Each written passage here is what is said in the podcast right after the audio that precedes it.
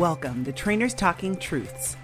This is an ISSA podcast dedicated to exploring the fitness industry and uncovering the whys and hows of personal training.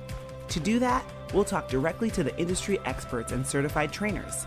We'll dig into fitness programming, business tactics, nutrition, and more. You'll even hear from current training clients who offer insight from the other side. We've got the fitness industry covered, so turn up the volume and enjoy the drive.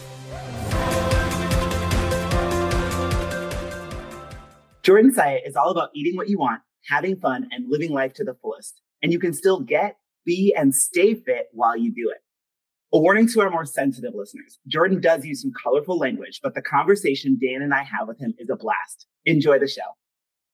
Hello, world. Welcome back for another ISSA podcast, Trainers Talking Truths. It's your co host, Jenny Scott, here with Dan the Man Duran, of course, my favorite podcast co host. How are you, Dan? Hi, Jenny. Well, if I must be honest, I'm feeling a little frosty today. So, what? Frosty? Like the one from Wendy's? Yeah, well, you know, some people think like a military term or whatever, but I'm literally feeling a little frosty. We got about five inches of snow last night. I woke up to it this morning. Yeah. And my office is about 70 yards from my house. So going back to eat lunch and grab something to drink, I've been shaking snow off my my pants all morning long. So I'm feeling a little bit frosty. Oh my goodness. You need to invest in building a tunnel from your home to your office in the summer. I'm just saying. Build yourself a little reinforced tunnel. You'll be good to go. well, I will tell you, it's not exactly warm here in Arizona. It's breezy, very breezy, and like mid 50s. So we'll have to ask our guest where oh. he is now. But I would I'm super that. excited about today's episode. Um, I was told that uh, our, our guest Jordan and I are going to be best friends because we have like a, it's not even like a no frills approach. It's like a no BS approach to like coaching people, and we kind of almost have to have that thick skin and like just give people things straight.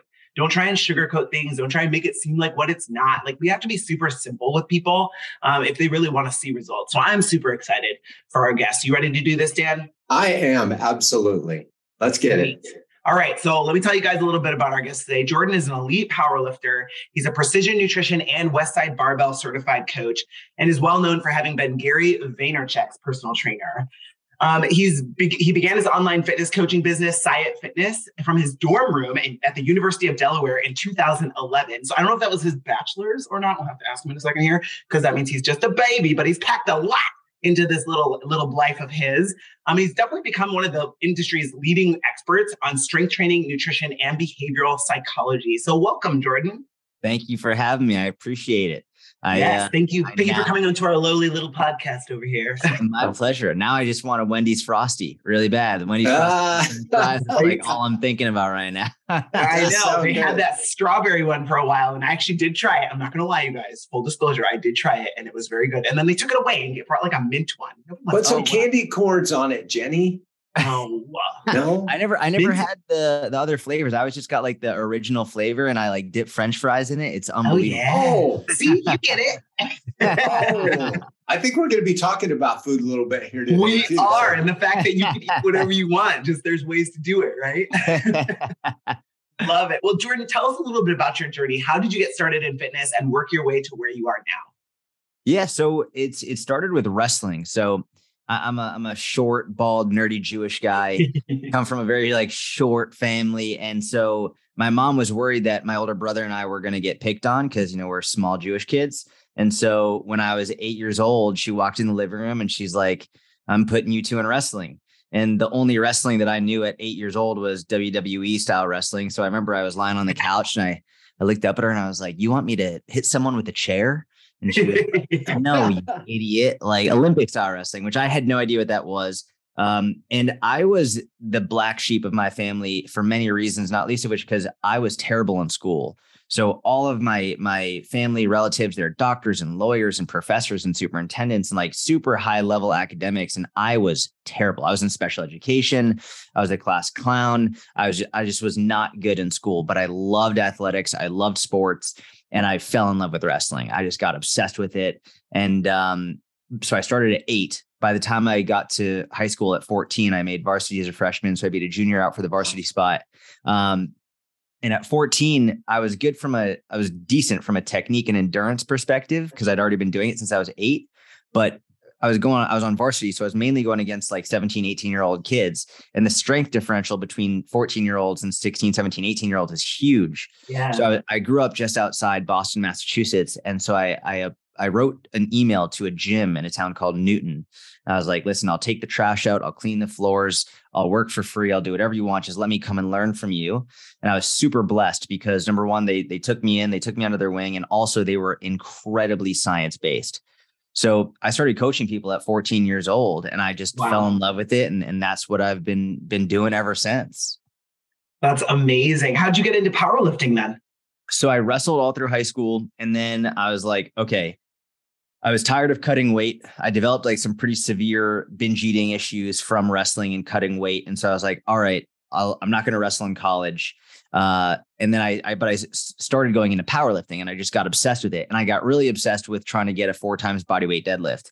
And so just like, cause one of the first times I ever maxed my deadlift, I like, I was 125 pounds and I maxed at 300. One of the earlier times when I started, I was like, man, I could actually do something here. So I got really obsessed with it. And then I naturally started competing. And my first competition, I got second place. And then every competition after that, I won like by a landslide. And so I got obsessed with deadlifting four times my body weight. And so finally I did that at 24, 24, 25 years old. I deadlifted 530 at 132. And then I retired from powerlifting. And then uh, I was just like, I was jacked up. You're not supposed to be able to lift that much weight. It's just, it's just not good for you. So, uh, so I did that. And that really actually helped my career a lot because I got into powerlifting right around the time that women started to get more into powerlifting. Mm-hmm. And I'm a small guy. So like I, I, I started to make a name for my powerlifting right when women started to get involved. So when I first started, it was all just dudes, huge dudes who were competing. By the time I retired, there were entire competitions that were just for women, which was amazing. And a lot of like I, again i'm not huge i'm a small dude but i'm lifting more than most dudes who are double my size. And so a lot of women at that time they were like i want to get strong but i don't want to get big. And this dude is strong and not big. So that's how i started to make a name for myself and build my business. And then once i retired then i shifted just more towards just regular gen pop overall like everyday people which is what i preferred. Uh, and then i coached gary vaynerchuk for three years and i got fat and out of shape and i was traveling all because I was coaching him seven days a week for three years straight. So oh, wow. wherever Gary went, I went. There were no weekends, no vacations, no breaks, no nothing. If he was in Hong Kong, I was in Hong Kong. If he was in LA, I was in LA. If he was in Ireland, I was in Ireland. All over the world for three years straight from June 1st, 2016 to June 1st, 2019. And, and I just like it's hard to keep up with your own health and fitness when that's what you're mm-hmm. doing. So gained a lot of body fat, lost a lot of muscle, but I was just I was working like a dog. I was working hard. Um, and then once I stopped that, then I got into jujitsu and I've been doing jujitsu for the last like three and a half years. I'm just obsessed with it. And uh, and that's pretty much it. Nice. So that seems like it was a good gateway for you in your career. That's amazing. Yeah, yeah. It's been an incredible experience. It's the only job I've ever had, and I absolutely love it. Awesome. Well, it's quite a job to be able to speak to. And, and Jordan, you are you you remind me of these two brothers I went to high school with. Okay, so they were they were they were not very big guys at all, very small guys. Then um, I was a football player, six foot, over two hundred, and we had they wrestled, but we didn't have wrestling in in high school, but we had wrestling in PE. So mm. PE would roll around each year and it would be that three weeks or whatever that we wrestle. And I would just like get sick to my stomach because I knew I was going to have to wrestle these little guys and they would tie me in a freaking knot. They would tie me in a knot just immediately. It was so humbling. I think humiliating might even be a better word. you just stay back off when somebody's got that wrestling background. They're going to tie you in that's a knot. One of the things I love about it is whether it's wrestling, jujitsu, or really any martial art is I think a lot of people hear about practicing a martial art or practicing like combatives or defenses, whatever it is, and they think that those people are looking for fights. And what I've realized is the people who are the most highly trained savage killers are the nicest, yeah. sweetest people who never want to get into a fight because in the gym, there's always someone better than you. There's always someone who can kill you, and you never know who they are on the street. Never you never know who who they are, what they know, their skill level. So it's like the people who fight the most and who are like very high level they never want to get in fights. And it's just like you'd rather be a warrior in a garden than a gardener in a war. So it's like I'd rather just know it and not need it than need it and not know it. So I, true. I just drew a blank on that guy's name that was the Navy. Uh, I'm reading his book right now, Extreme uh, Ownership, the Navy SEAL Jocko? guy. Jocko? Jocko. Yeah, yeah, yeah, yeah. I just saw a quick clip of him talking about fighting, and that's exactly what he said. And Jocko is not somebody you want to, you know, No. be on the wrong side of an argument with or a physical altercation. And he said, if someone bows up, if the fight's going to start, you know what I'm going to do? I'm going to run Yeah, it's because I'm going to get out of there. Sounds like me. I'm like, nope, I'm out. Let's circle back. We'll, we'll circle it back to personal training, and and and you started uh, your business in a dorm, like we talked about it earlier, and now have an app, a podcast, a social media presence. Clearly, Jenny has followed you and has determined that she's your new best friend. So, like she says, it's a thing. make sure that's right make some room make some room what advice would you give to, to new folks in our industry or new trainers to be able to build up that presence and build the their business based yeah. on your experience Yeah, so I'll start. Jenny, get over to Dallas. Let's hang out. We'll go get some barbecue. You're welcome over anytime you want. Um, Sweet. so here's what I think. I think I have a lot of thoughts on this. I have a lot of thoughts. Um, there are so many amazing things that social media has done. One of which it's it's created an opportunity for more and more people to become a coach and to find their passion as a coach. Because so many people now are they're leaving their nine to fives, they're leaving their like cubicle jobs, and like if that's what someone loves, amazing. But a lot of people have just been so unhappy in their professions, and through social media, they've found fitness, they've found coaching, and they're becoming more and more coaches. The issue is they have no idea how to be educated as a good coach. And and I think it's too many people who they maybe they'll hire an online coach and they'll be like, "Oh, that was amazing. That was a great experience. Now I want to do that for other people." Yeah. The only education they have is the one coaching experience they had with that one coach. They I remember I got on the phone with a young woman several years ago and she was saying, "Oh, I'm just like feeling burned out as a coach." And she was like 21. And I was like, "How many books on programming have you read?" And she said, "Books?" I was like, yeah, like how many books on program design have you read and what are they? And she was like, I've never read a book on, she's like, I didn't even know that they existed.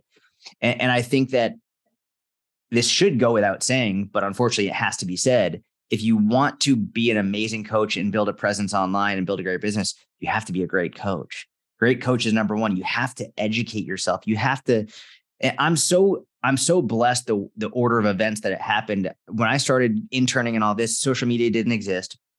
Like I I didn't know you could have an online business. I was just coaching people in person for years and years and years and studying and learning and reading books and reading long articles and looking at the journal articles and going to school for it. And like by the time I I finished school, I had already been coaching for like eight years already. And I like started the powerlifting team at University of Delaware and I was coaching two sessions a day there, the morning session, the afternoon session, went to Westside Barbell, Cressy Performance. Uh, and th- it's just like I was doing it for a long time. I have a feeling that if I got into it, if if I just shifted to a later time and I got into it when social media was already existed and I, I knew I could already build a business, I might post like one video and then expect to have a huge business already on social media. And that's just not how it works. Mhm. Number that a lot of people say that the industry is saturated. It's not saturated at all. It's it's saturated with bad coaches, or I don't know if I can swear on this podcast. It, That it's works. saturated with really bad with bad coaches. It is there's so much white space for amazing coaches. There are Mhm. very few amazing coaches out there putting out content consistently. And so if you can number one educate yourself and be a great coach first, you're automatically going to stand out. You're Mhm. all like that's the number one thing. How do you stand out? Know what you're talking about and be a really really really good open-minded empathetic coach. And once you go from there like the rest is just the same thing we say to our client, just consistency. Post consistently, post helpful content, be like I, I hate it when I see coaches doing like shirtless pictures, like, oh, look at my abs, or like, look at my ass, or it's like whatever it is. It's like they're showing like a, a lateral raise and it's just all on their butt. I'm like, Yeah. what the hell is this? That Yeah. You're literally just looking for ego likes and people tell you how great you look. What you should, I, I have something that I, I call it an IPA, not the beer. I do love the beer, but I think every single post that you make should have an at least one IPA, which I call an uh, an immediately practical action when someone's done, whether it's a YouTube video, your podcast, your Instagram post, whatever it is, they should be able to immediately identify what they can do right now to get better, to get healthier, to get stronger, to get leaner. They should have a clear, identifiable, practical plan to move forward. It doesn't have to be in a whole plan, but at least one action they can take in this moment to get better. And if you can't identify what that IPA is, then it's a post. Mm-hmm. Yeah, I love that. And you're absolutely right though, especially about the consistency part.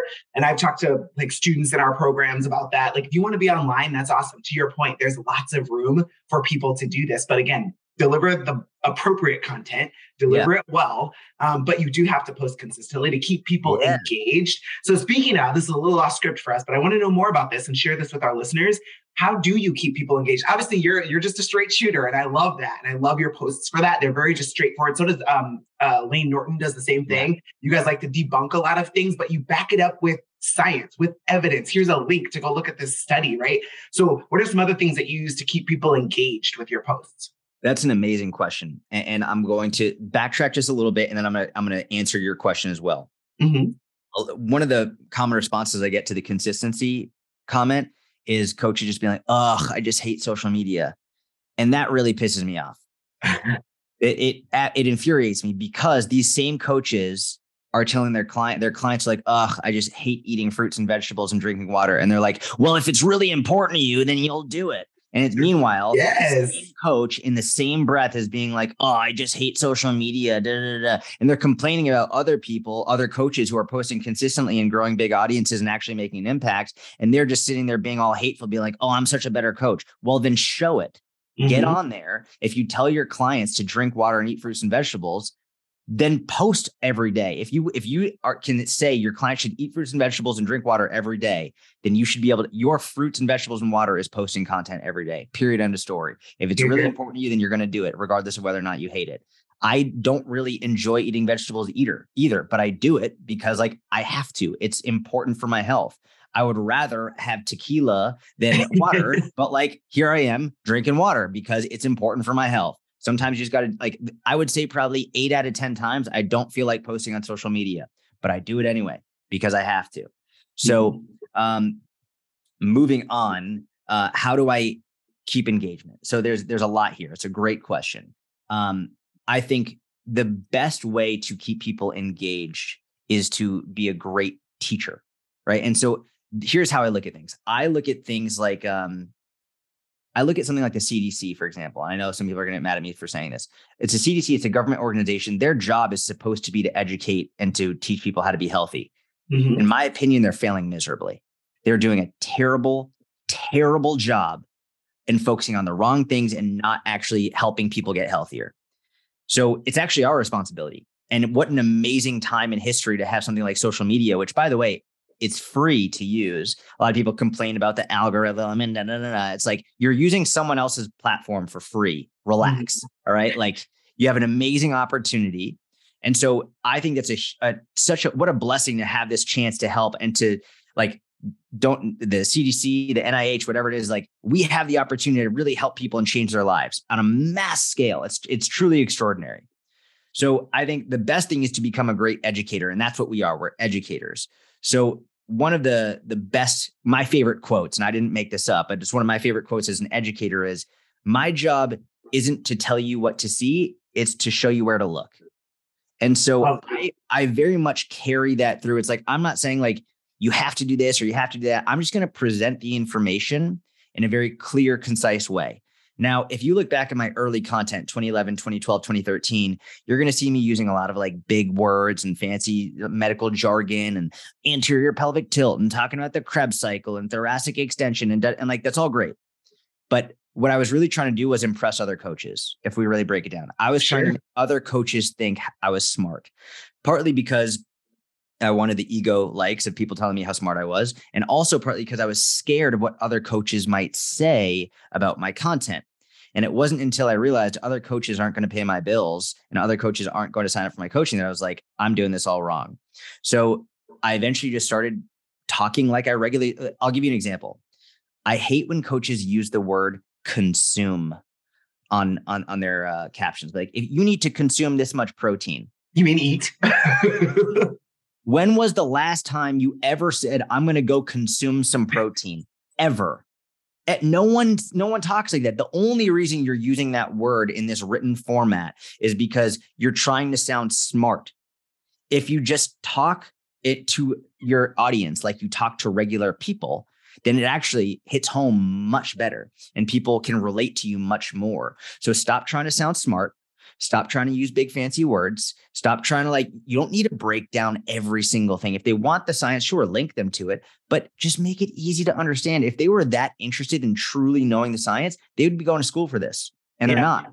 They're at they're at work, they're at home with their kids, whatever it is. They just want what should I do and briefly why. Cool. Say it like it is. That's it. You don't need a posture. You don't need to get ego likes or strokes. The more you can just very succinctly and clearly, this is what you need to do. Here's why. That's fantastic if you can incorporate humor even better like there i'd say there's three types of content. So we have educational based content and we also have uh, inform- uh, uh, entertainment based content right? So educational i'd say is what personal trainers do.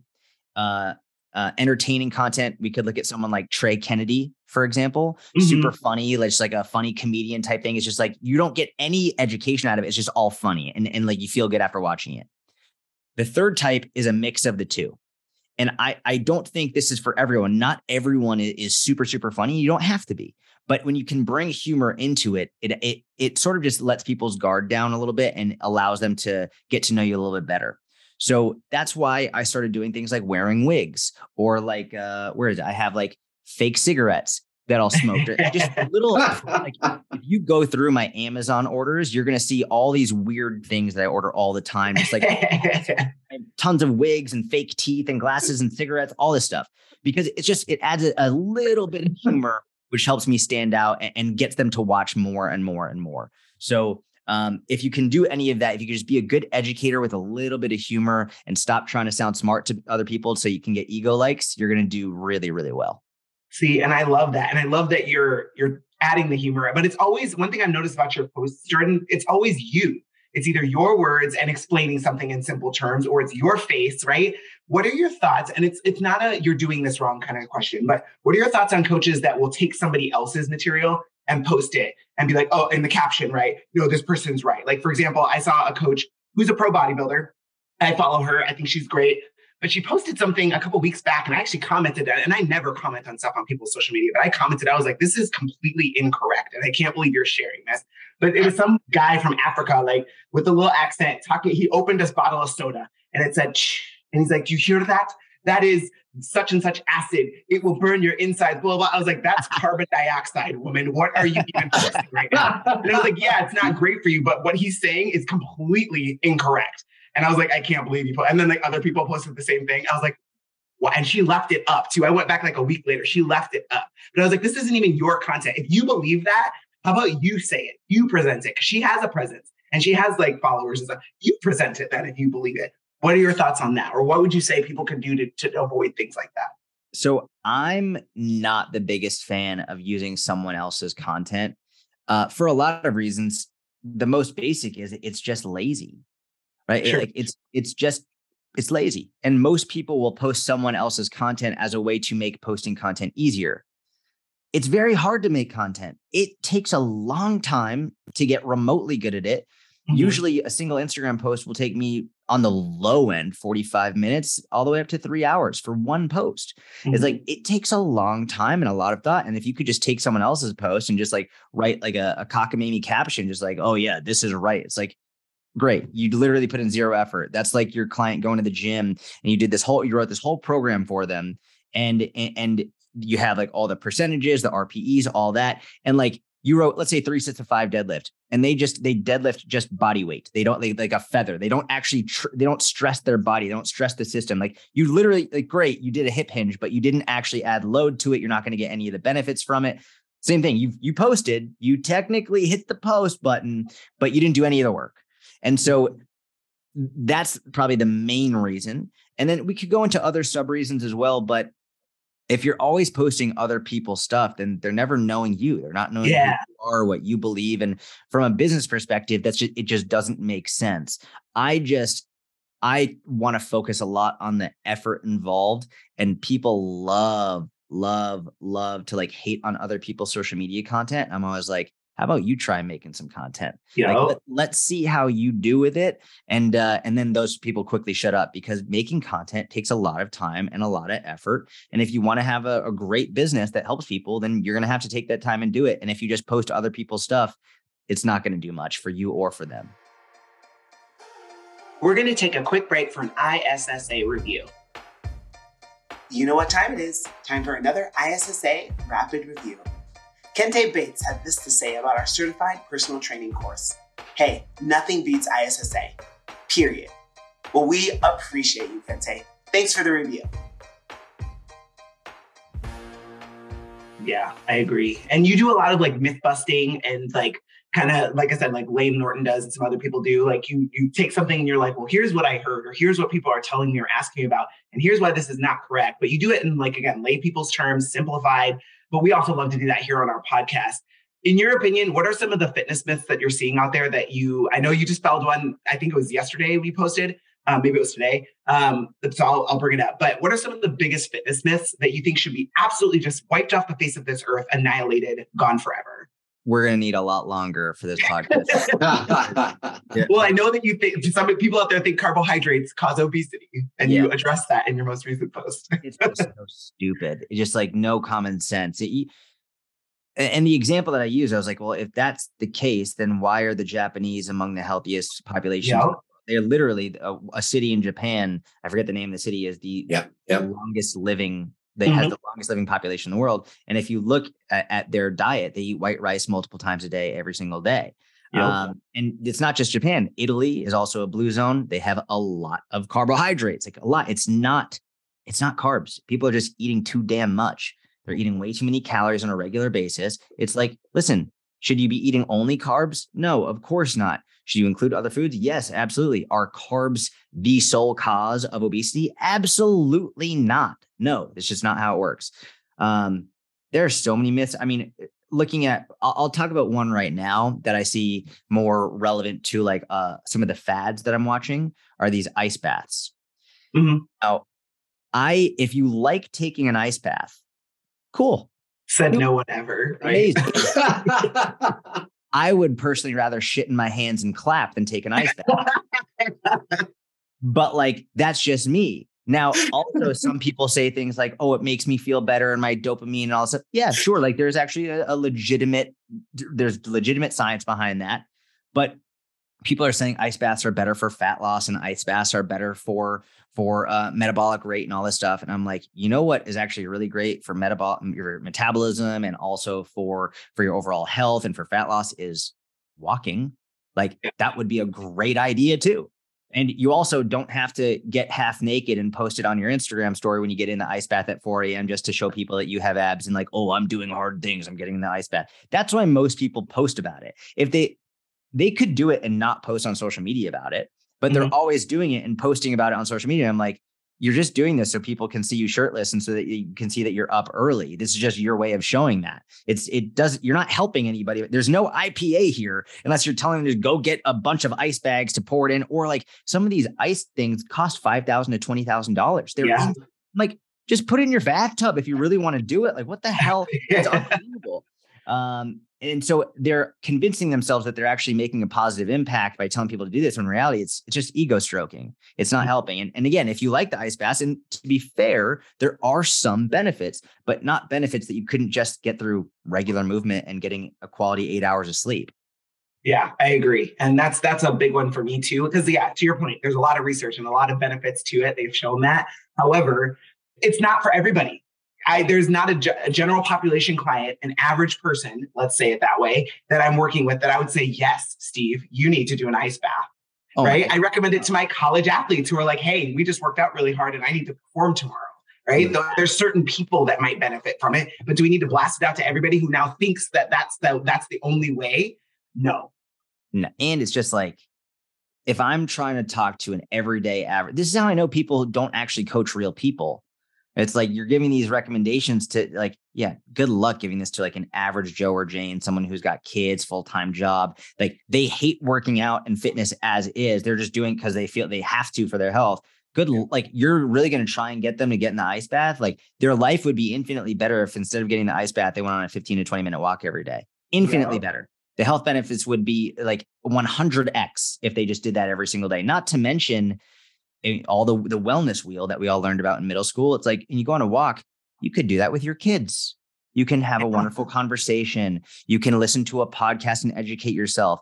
Like the ice bath, it's like you're generally by yourself with your phone, of course. So you can take a video to post it to social media. And it's like you're they're not, it's it's just mind-boggling to me that this is it's like people like going nuts over supplements. It's like really like someone hasn't worked out for 17 years, they're like 48% body fat. And the first thing they're going to think is like, what should I get at GNC? You should go on a walk and drink more water. That's what you shouldn't be going to GNC until you've been consistent for three years. Like, what are you doing?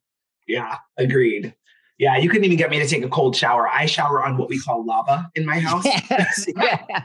So my husband knows leave enough water in the tank because uh, I need lava. um, I will not be taking a cool or cold shower, let alone getting into that. Um, I do cryo infrequently, and I'm pretty active on bodybuild. Like I use it for certain reasons. But um, what about some nutrition myths specifically? So if we talked about the carbohydrates, what are like? I know people boil things down to calories in, calories out. There's there's a whole camp of people out there that are like, yeah, that's too simplified. Why would you talk about it like that? And then there's other people who are like, no, this is perfect. Where do you fall on that continuum?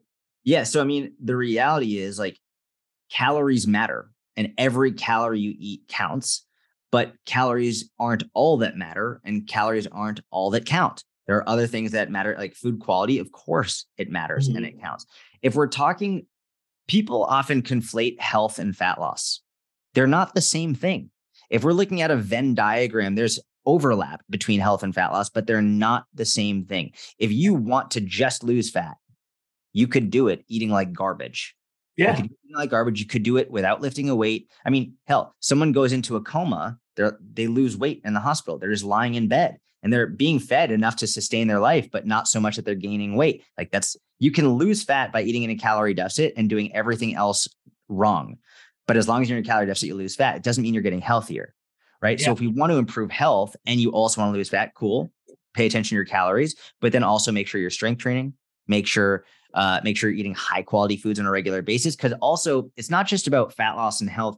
If we're also want to talk about this is the one that goes really under discussed is is not just weight loss; it's weight loss maintenance. Mm-hmm. Anybody can lose weight. Anybody can do it. People have done it over and over and over again, keeping it off. That's the really hard part. And so, why is that the hard part? It's because people do unsustainable things in order to lose weight. And then they're shocked when they can't sustain it and they gain all the weight back over and over and over again. So, from a calorie perspective, yeah, you want to lose weight, you need to eat a calorie deficit. If you want to maintain weight, what people don't talk about is you got to get your steps up. There's zero question, without a doubt, that the most important aspect of weight loss maintenance is steps, your movement on a day to day basis. Most important aspect of weight loss or fat loss specifically is calories, and those obviously matter. Now, we could talk about this myth that all calories aren't created equal. We're more than happy mm-hmm. to talk about that. That's nonsense. Doesn't make any sense whatsoever. Um, and very simply, I, whenever someone says all calories are not created equal, the first question out of my mouth is, "Would you mind defining a calorie?" Exactly. Do you know the definition? and and usually they have no idea. But either way, we'll come out. All right, cool. It's a it's it's just a unit of measurement. All it does is tell you how much energy is in a given food. That's yes. it. It, it doesn't tell you what the food is. It doesn't tell you the micronutrient or macronutrient composition. All it tells you is how much energy is in that specific food and in that quantity of that food. In the same way, a mile is a unit of measurement. You don't, if someone says they ran a mile, you don't know if they ran a mile on the sand. You don't know if they ran it in the woods. You don't know if they ran it going uphill or downhill. You don't know the composition of what that mile was, right? Now, running a mile in the sand is way harder than yeah. running a mile on the pavement. So the composition of that mile absolutely matters, but the total distance is still a mile regardless of where you run it. Same thing with calories. 100 calories from an apple is the exact same as 100 calories from a donut. Now, 100 calories from an apple, you could probably eat the whole apple, unless it's a gargantuan fucking apple, but you could eat the whole apple. And there's way more nutrition. It's going to be way, way higher quality overall. It's probably going to make you full and last for longer. Um, and the donut, maybe you're only going to be able to have one or two bites of it before you get 100 calories. So it's not going to fill you up as much. You're not going to feel as good, probably, but it's still 100 calories. Yeah. So all calories are inherently created equal, but all macronutrients and micronutrients are not created equal. Here, here. Good comparison.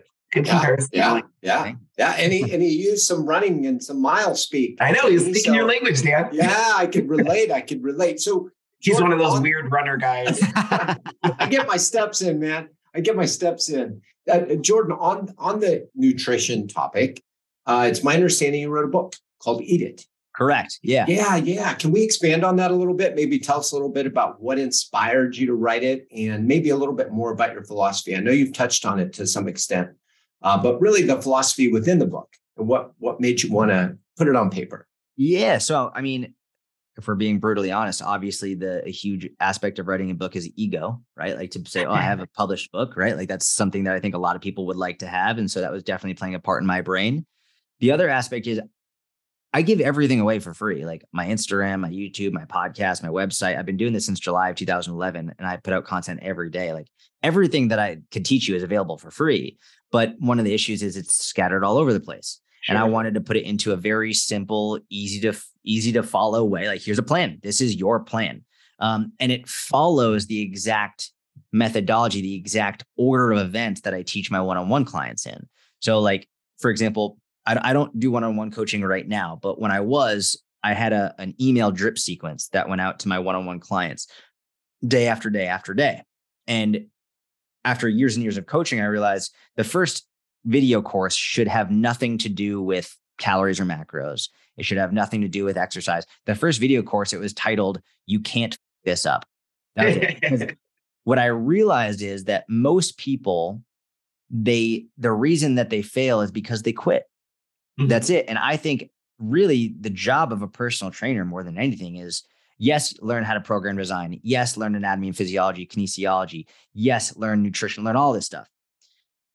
But if your clients are quitting, they're never going to make progress. So you have to your job, I think of my job as almost like the the the bowling like gutter guards.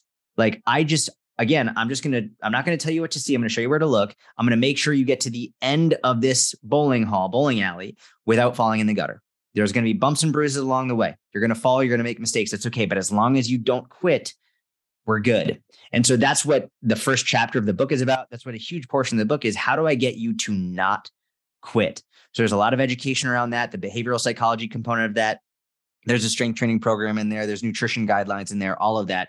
But the most important thing is giving you the tools you need to know what's normal, what's not normal. It's a lot of people they get really discouraged when they look at the scale, and I realize it's it's not that there's something wrong with the scale. The scale is an inanimate object. The the issue is that you're not you don't know how to speak the scale language. You don't know why it's telling you the weight is fluctuating up or down. You don't know what's going on. You don't know what to look for, how often to look for it. So teaching people how to speak scale. What is the scale actually telling you?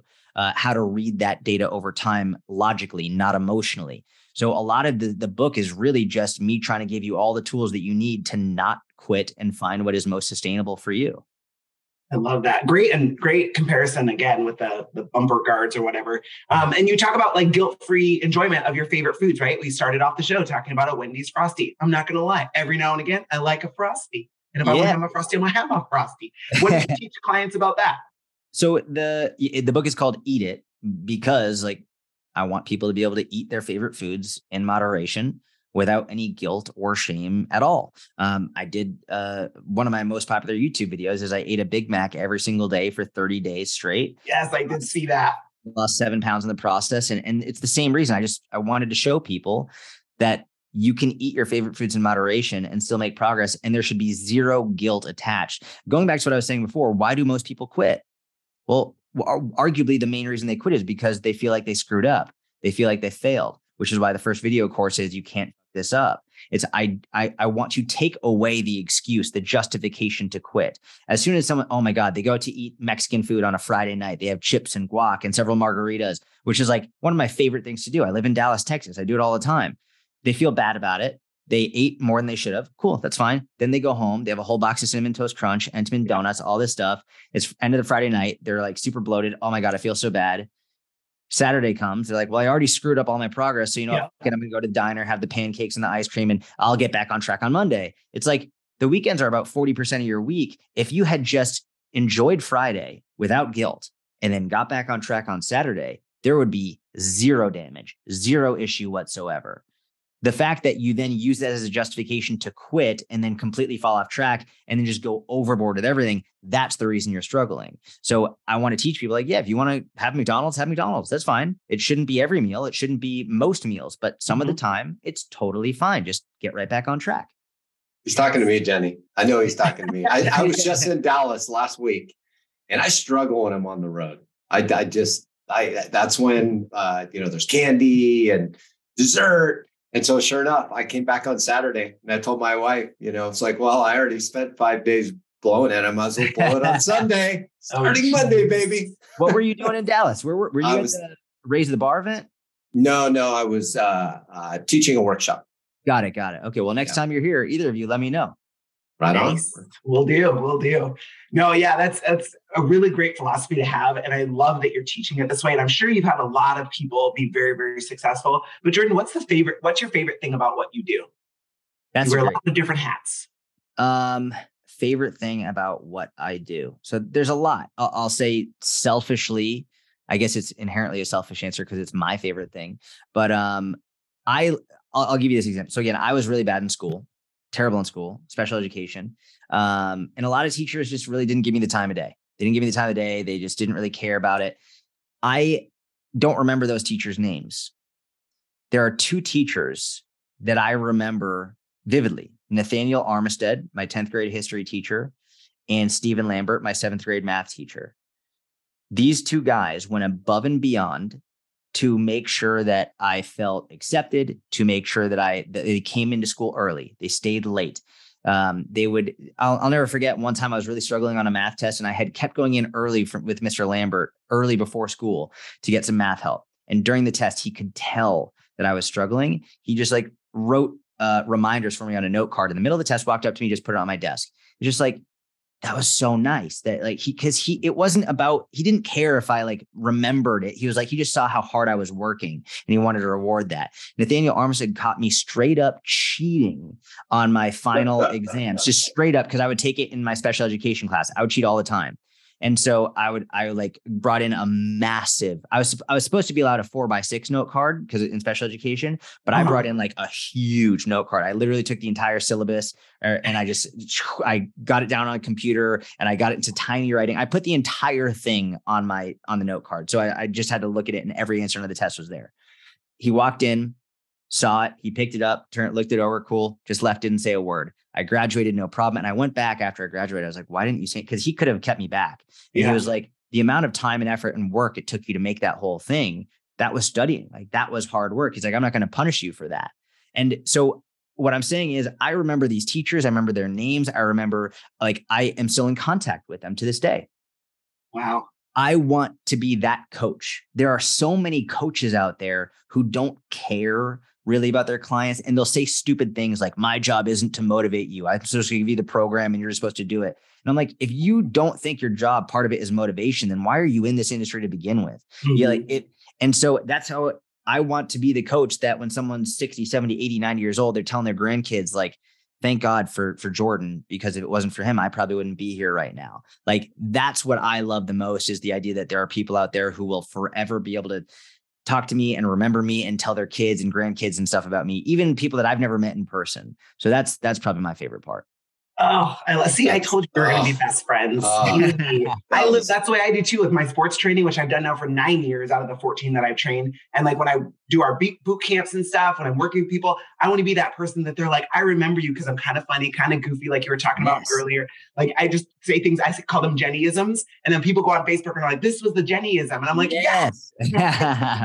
they remember, right? You want to be that person that, yeah, years from now, or when they're telling a friend about it, they're like, oh, Coach Jordan. Oh, he's the best, you know? Exactly. And they have good things to say, good memories. And that's an amazing, uh, another good comparison. I can't with you. I can't. So I, I actually, I want to talk about that. That all the stories that I tell and the comparisons, the analogies, it's not an accident. This is by design. This is something like I think I'll never forget this. When I was, um, I was probably in 10th grade or something. My mom sent me to this like conference for like Jewish kids across North America. I went to Cincinnati, and there's this like really old rabbi who's coming up to to to talk to the whole crowd. There's thousands of people in there, and he's like doing this slow old rabbi walk up to the podium, and and he starts talking, and he tells this whole story all about how stories are the best way to teach. And if you can tell a really good story, then you will never have a problem captivating an audience and educating them and getting your point across. And it's something that I practice every single day is storytelling and analogies because I think they're the best way to really solidify something. And you just said something, your Jennyisms. This mm-hmm. is something that I call it's it's sticky. And people will go on their social media like this was the Jennyism from today. It's some small things like that actually make a huge difference in terms of overall comprehension and like stickiness that it's always in their head. They'll just always remember it. Like guarantee uh-huh. you these people when they're 85 years old, they'll be like, this is the Jennyism. Even if they haven't used it in years, they'll always remember that. And yeah. so it's important to, to practice storytelling. It's important to practice using analogies. One of the best books I've ever read is called Made to Stick by Chip and Dan Heath. If you want to be a really good content creator and learn how to make like sticky things and how to help people understand like and remember the stuff you're saying, read that book. That is one of the best books I've ever read in my life. That's awesome. Good recommendation. We'll throw that in the show notes for everybody. Thank you. Yeah, of course. It's amazing. Oh my gosh. So where can so, our listeners find you, by the way? Where can they find you like on social media and such? If you Google my name, Jordan Syatt, S Y A T T, I'm I'm on every platform. Just I, am really I just hate TikTok. I, I am on TikTok. I, I, haven't used it in probably a year, so don't use. It. I just I hate TikTok. I, what do you not like about it compared to the other platforms? Um, a lot. Number one is I really really don't like um what they favor on the algorithm. Like I just get some essentially porn on it. I'm just like, what the hell? Like, why is this coming up on my feed? Like, I haven't liked anything like this. I haven't shown any interest in this. And it's just like, it just seems like it's rotting my brain every time I open it. Yeah. Um, so, and I also don't like this is a big one. I don't know if they've changed it, but the comments are limited to characters, a certain number of characters. At least it was when I was on it. I don't know if it still is. And I love the comment section. Yeah. As as a creator, and as an educator, I use my comment section to educate people further. And if I can't go into a lot of times, like some nothing pisses me off more than when I see coaches complaining about engagement and then they get someone commenting saying, like, hey, this was a great post, and they don't reply. I'm like, you're an asshole. Like, yeah. of course, like you're not going to get imagine inviting someone over to your house for dinner and you cook dinner. They prepare, you prepare a great dinner. And then they say, Hey, I just want to say thank you. This was delicious and you don't reply. Like that's what you're doing when people are going to your page, watching your content. They're saying, Hey, this was great. And you don't reply. So, number one, you should be replying to people. Number two is, I love it when people either disagree or have questions in the uh-huh. comment section, not because I want to change their mind. I have no interest in changing their mind, but I know other people are watching those comments. And so I use that as an opportunity to educate them so that other people reading can maybe someone's on the fence or they don't fully understand it, or I couldn't go into the nuance in the video or the post. There's an, an amazing opportunity right there. Whereas TikTok, when they uh, limit the caption length, it makes it very difficult to really continue that educational process. Fair enough. All good points. And I'm glad you elaborated on like replying to the messages that you get, even if it's just a little heart, right? Something, say thanks, you know, at somebody if, thanks. If here's what I'll say about that. If you have a fair amount of time and you're trying to build your audience, you better actually give like a real legit response. Thank you so much. Mm-hmm. I appreciate you. Maybe even shoot them a DM. Like if I do this all the time, voice memos. Hey, thank you so much. I appreciate you. I do it all the time. It's a huge percentage of my day is replying. If if you've got 500 followers and all you're doing is liking the comment, like, come on. Unless you don't care about growing your audience or really helping or engaging with these people. If you really do, like, give it God, take 17. It's it's sort of like when people write HBD, it's my birthday, and go HBD, and like, you piece of shit. You couldn't. Right. What does that even mean? Birthday? Like, are you at? Come on, man! Like, what is this? It's uh, it, it's it just it shows that you really care. And in a world of social media where so many people are are they just look at follower counts and they just say, hey, you're just a number. To actually go out of your way to really reply, people truly feel that you care about them, and I think that really matters. Love it. Love it. Great advice. This is fun. Indeed. Indeed. Did so, we did we did did we talk about how to find you? I think you started with uh telling us not Google. Yeah, he said Google.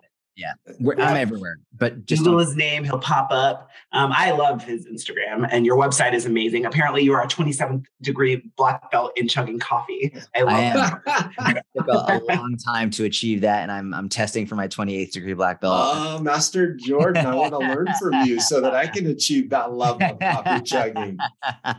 Yes, and I love Sensei. it. And everything that you're doing works, and you have like check out his website, you guys, SyattFitness.com. Um, he has some great testimonials and I know some people post testimonials that are not real. These are, I watched every single one that you have on your website and they're phenomenal. Like legit people telling them their experience working with you and the way that you've broken things down for them and made just made a huge impact in people's lives. So I love that about you. And there's a lot to learn from what you are, what you are doing out there. So great work. Keep it up. Thank you. I appreciate you both and have a great podcast. You're great hosts. And, and I mean it. When you're in Dallas, let me know. You're both welcome over for dinner anytime. Thank right you. I'll take you up on that. That's awesome.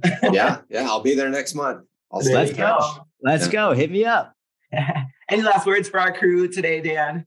Three takeaways, Jenny. Three takeaways. Number one, a calorie is a calorie.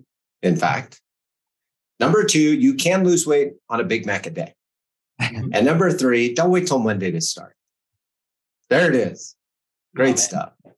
I love it. Well, thank you again, Jordan. This has been a phenomenal conversation. Hopefully, you guys got a lot out of this because um, I know a lot of you guys out there want to grow your following, create content. Um, he just gave you a lot of the keys to the kingdom. Not all of them, but he shared quite a bit with you guys. Check out. He said everything he offers is free, so go go do some digging on your own, guys. Um, do your own learning and and learn from this guy. This has been awesome. Thank you so much, Jordan, and thank you guys for listening. As always, go out there into the world, be fruitful, do all the things, and make good choices. We'll be talking to you soon. Bye.